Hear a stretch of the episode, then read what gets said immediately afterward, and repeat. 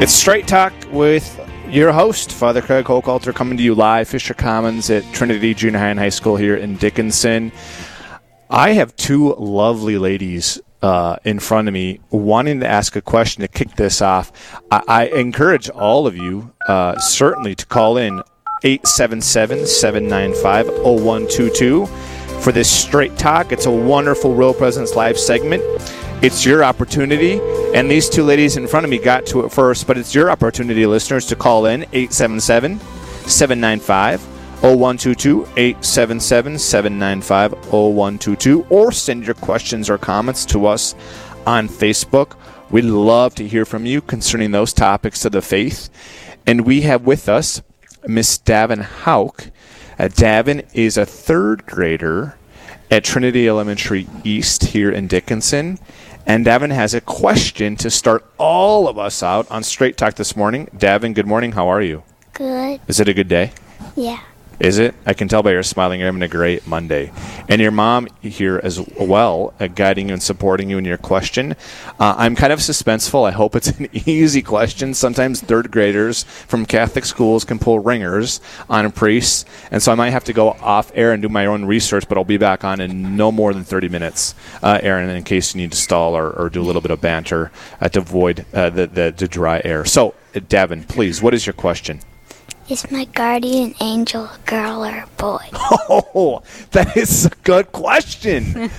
I've I've often asked. That is a great question, Davin. So, Davin asked in her beautiful third grade mind, "Is your guardian angel a boy or a girl?" So first, I want to I want to affirm you, Davin, that you know and you believe strongly that you have a guardian angel, right? And they're right here with you, right? They're right here with you.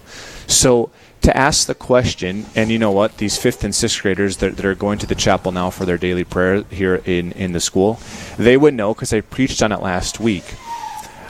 Angels do not have are not are not known as boys or girls, right? So they do not have uh, uh, either a masculine or a feminine characteristic as we have, right? It's because you have what you have a feminine, right? You're a girl, okay, and I would be a boy. I'd have the masculine character.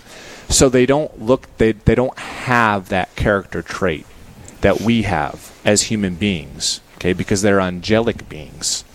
So they do not have that's a good question, but they're neither a boy nor a girl. They're an angel.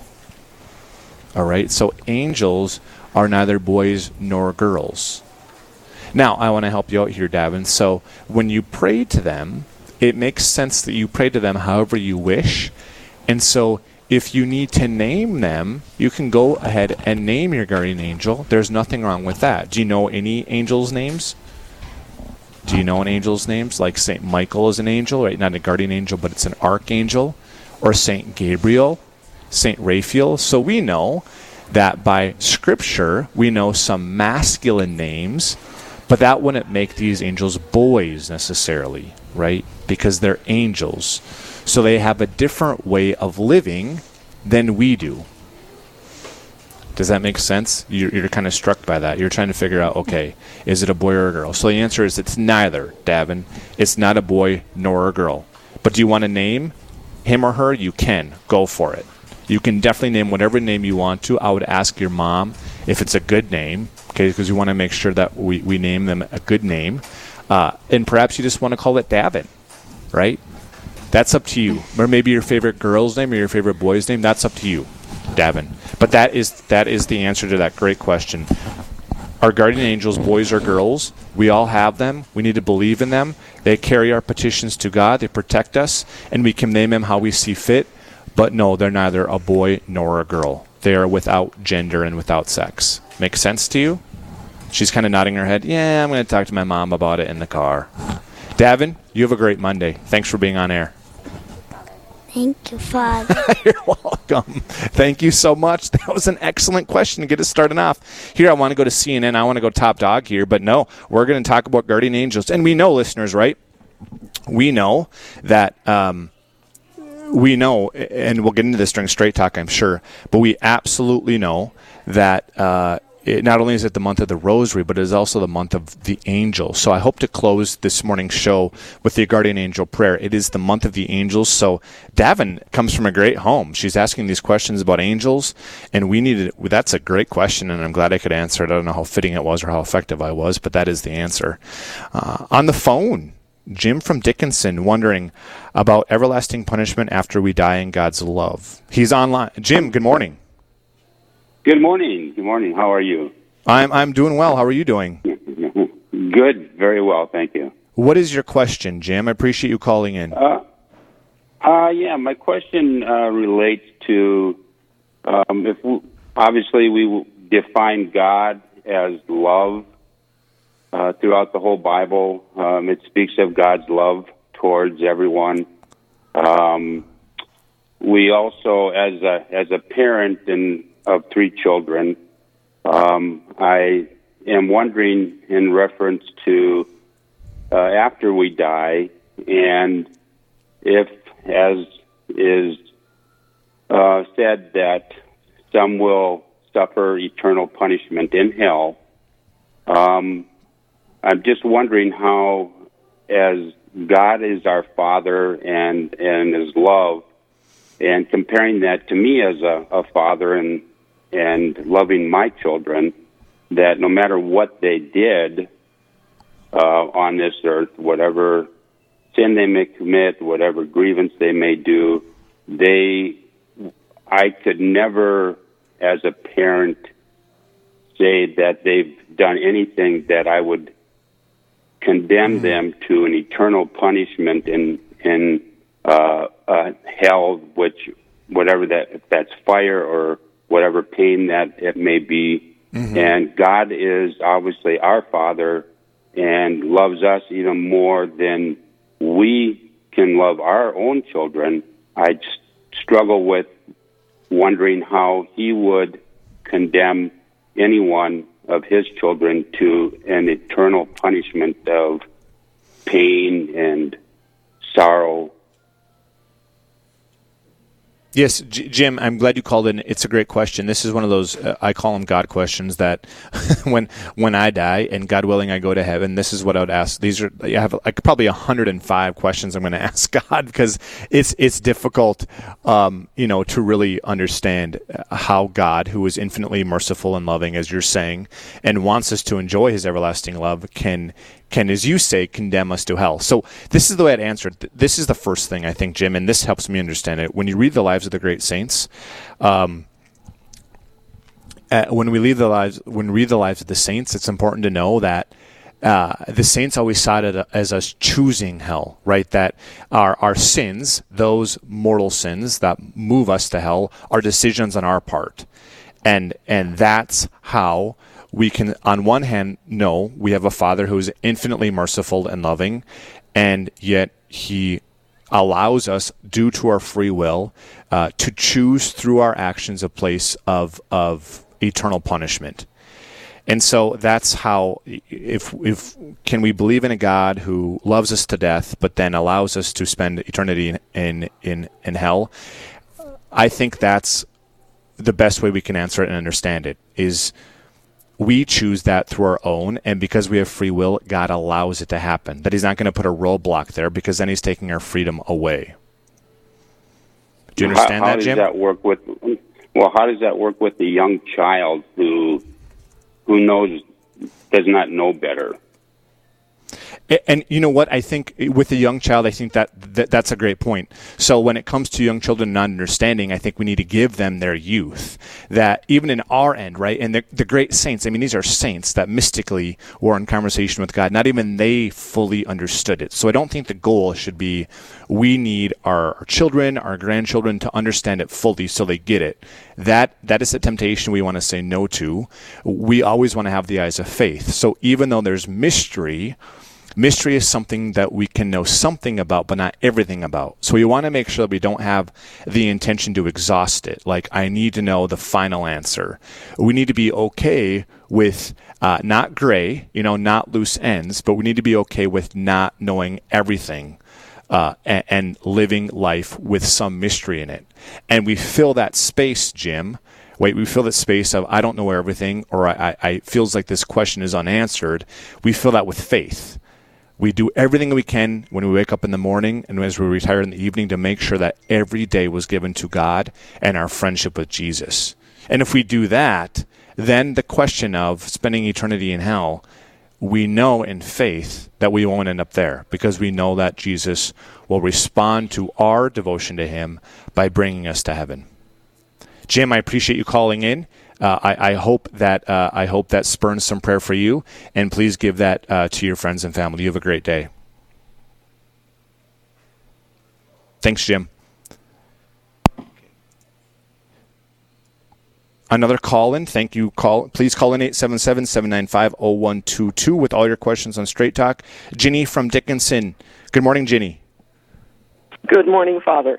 Um, yesterday at breakfast, we had a discussion in our group about how often Catholics can receive communion. How many different masses mm. can you attend, and and can you receive communion? Um, what are the current norms? Because it seems to have changed over the years, and so there's some confusion. If I go to a daily mass, say Saturday morning, and I go to a funeral mass and a wedding mass, and then go to the Saturday, the, the vigil mass for Sunday. Am, can I attend commun? Can I receive communion at uh, all four of those masses, or is there a limit? Uh, that that's a good question. So I think first um, there is a limit, but the limit is spiritually, Ginny. So I would say this: we have to remember, and this I think solves it. So we we can move away from a hard and fast rule by acknowledging that the goal of our life is not to receive the Eucharist as much as possible. So that's one. And two is the more we receive, the better we are. That's not that's not true. So I think holding holding in our mind that for centuries, okay, and even till now, that even great saints would receive you know, they, they would receive sparingly. If not every week, they would receive once a month or, or every couple of months just due to their own devotion only as of the past hundred years, we're not talking 50, we're talking 100 years since the beginning of the 1900s, was daily communion encouraged. So daily communion became a strong devotion, and I think that would be a good parameter to set. That if we go to Mass every day, no matter what that Mass is, a daily Mass, a funeral, a wedding, or a Sunday Mass, that that's what our Lord wants us to receive the Eucharist. Now, in practical life, like you're saying, if I have a funeral, if I have a wedding to go to, I would go to two. My advice is two.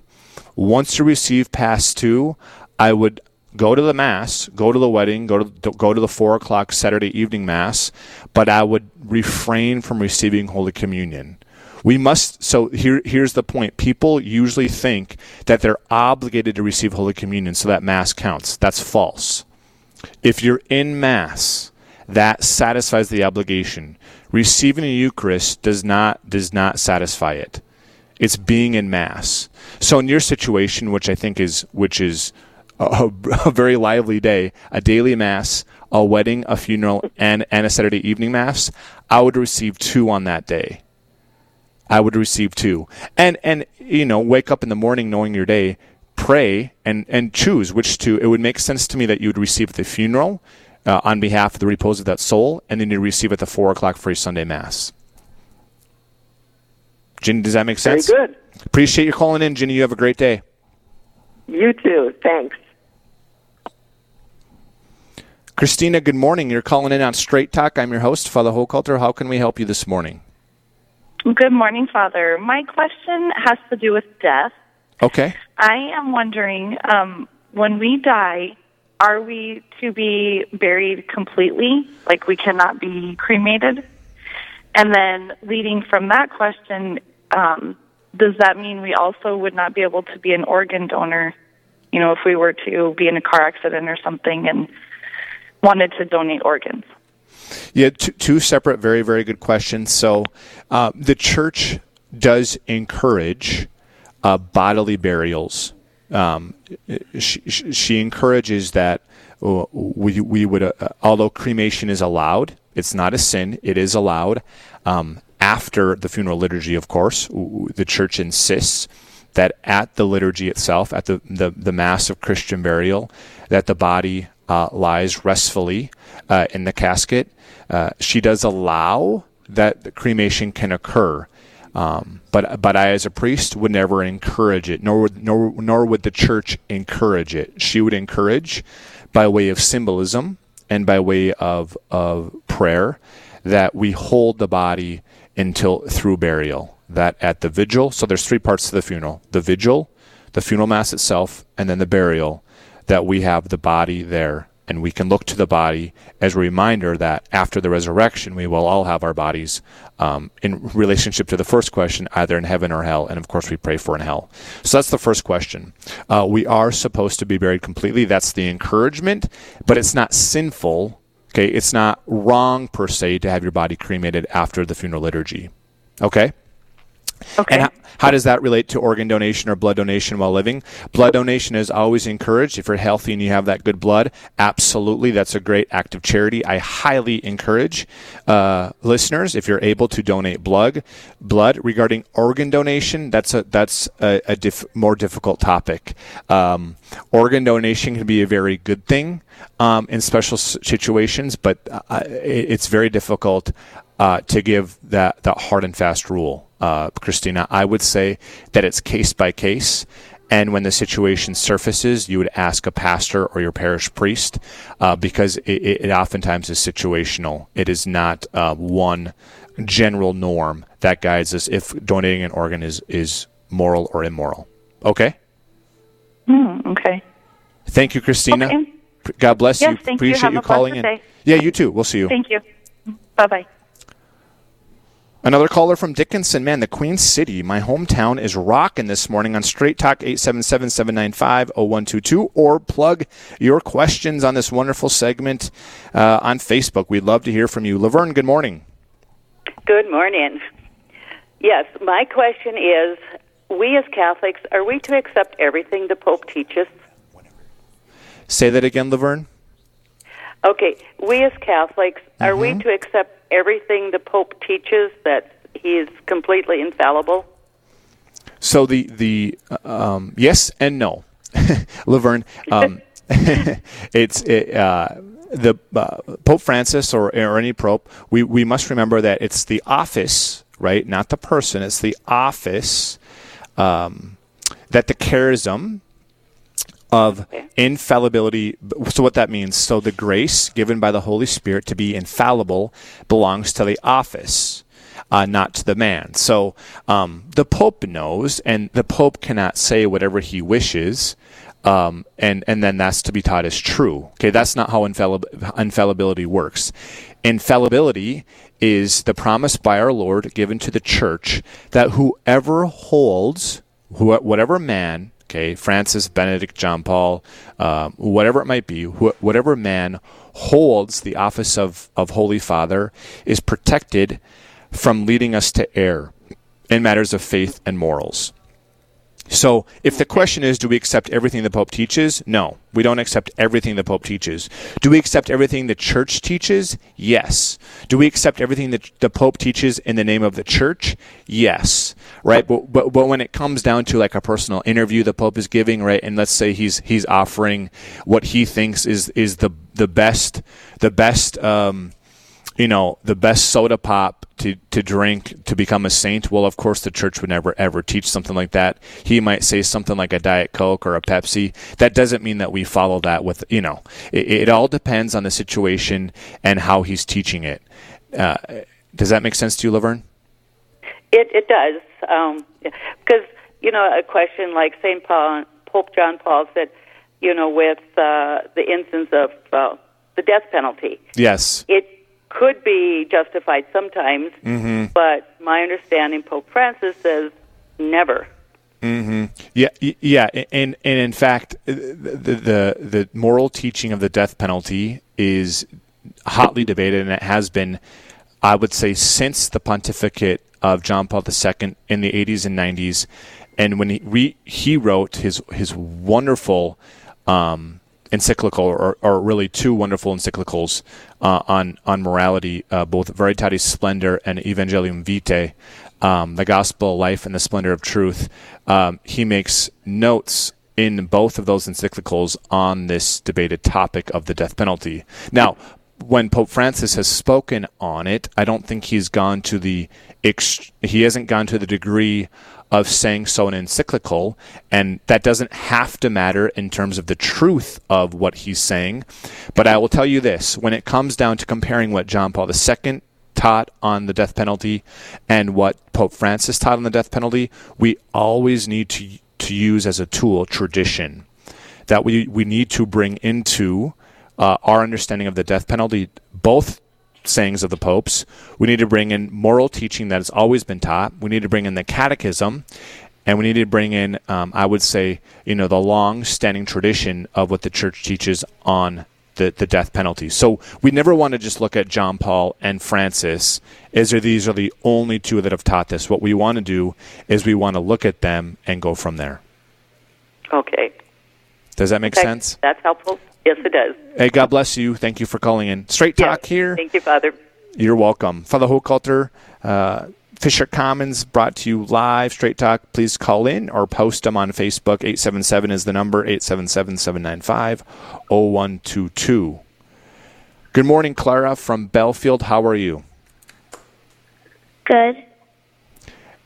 How old are you, Clara? Um, I'm nine years old. Nine years old. What grade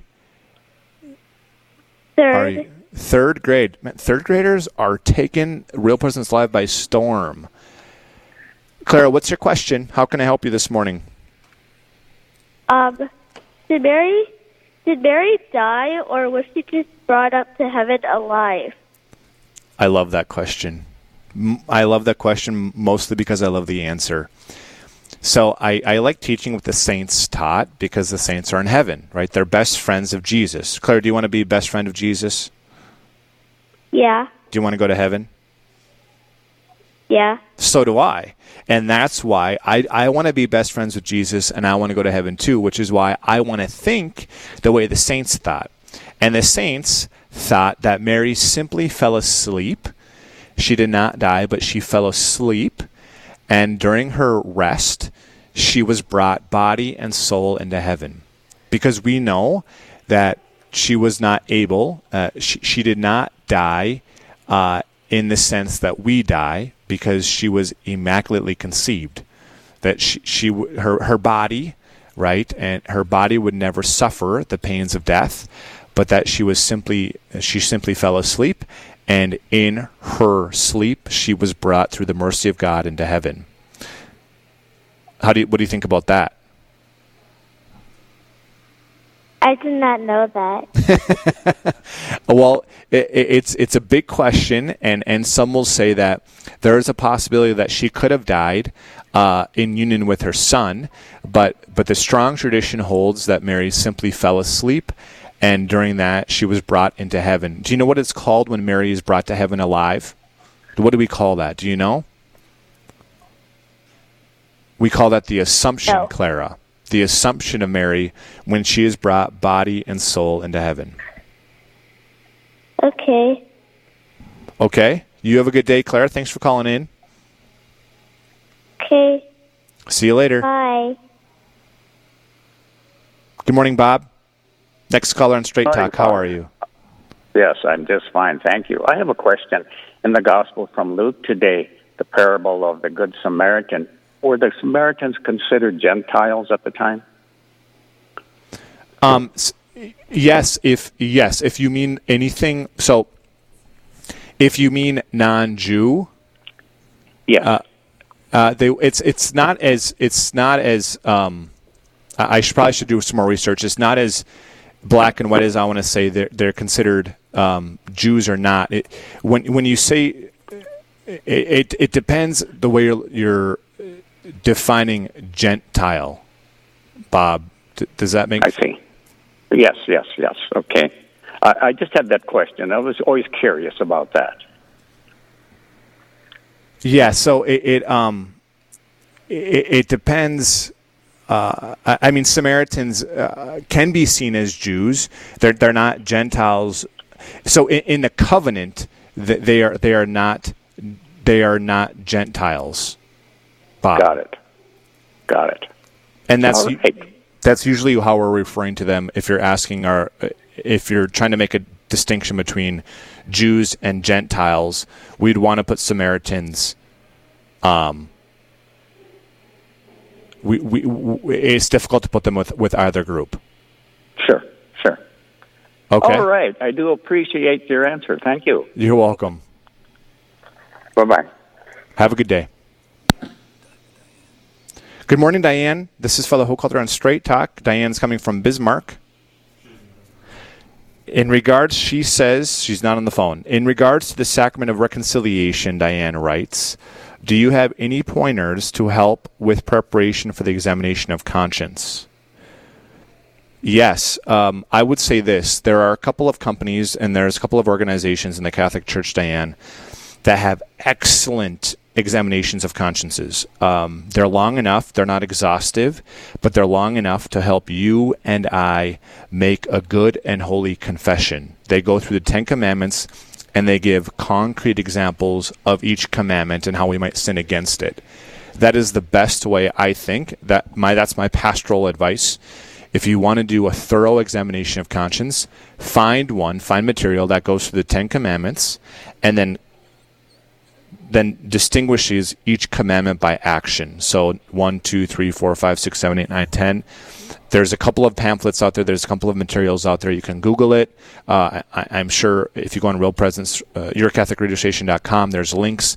Uh, but I can easily send uh, excellent materials that go through the commandments by action.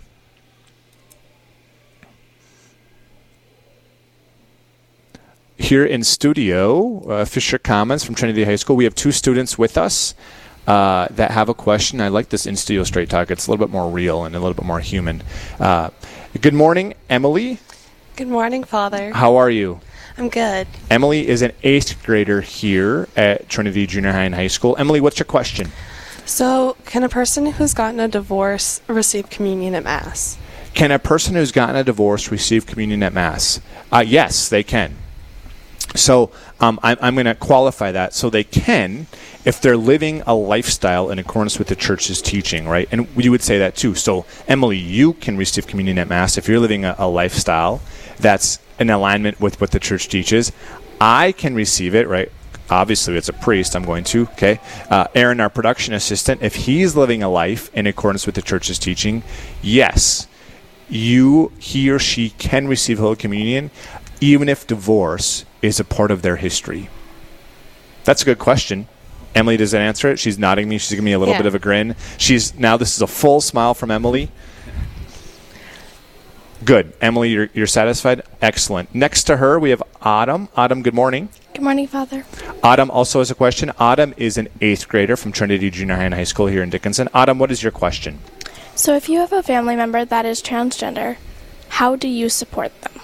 If Autumn asks a really good question. Autumn asks if you have a family member who is transgender, identifies with transgender, how do you support them? Well, the first thing is love.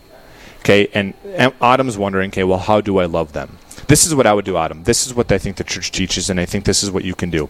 So, first and foremost, you show them that you love them, that no matter what they believe in, how they act, how they speak, you're always going to respond with love, because that's what the gospel asks us. Now, how do we concretely do that?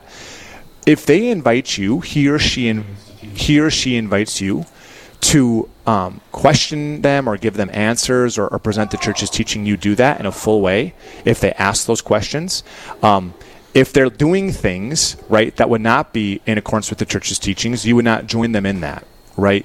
You would you would allow them. Okay, you, you would discourage right? You discourage bad behavior. You would discourage poor choices made in that lifestyle. And, and I think that's how you best love them. You tell them that you're not going to join them, even as a, you said, a family member, right? You would say no to that behavior yourself, and you would hold strong to that autumn, even as an eighth grader.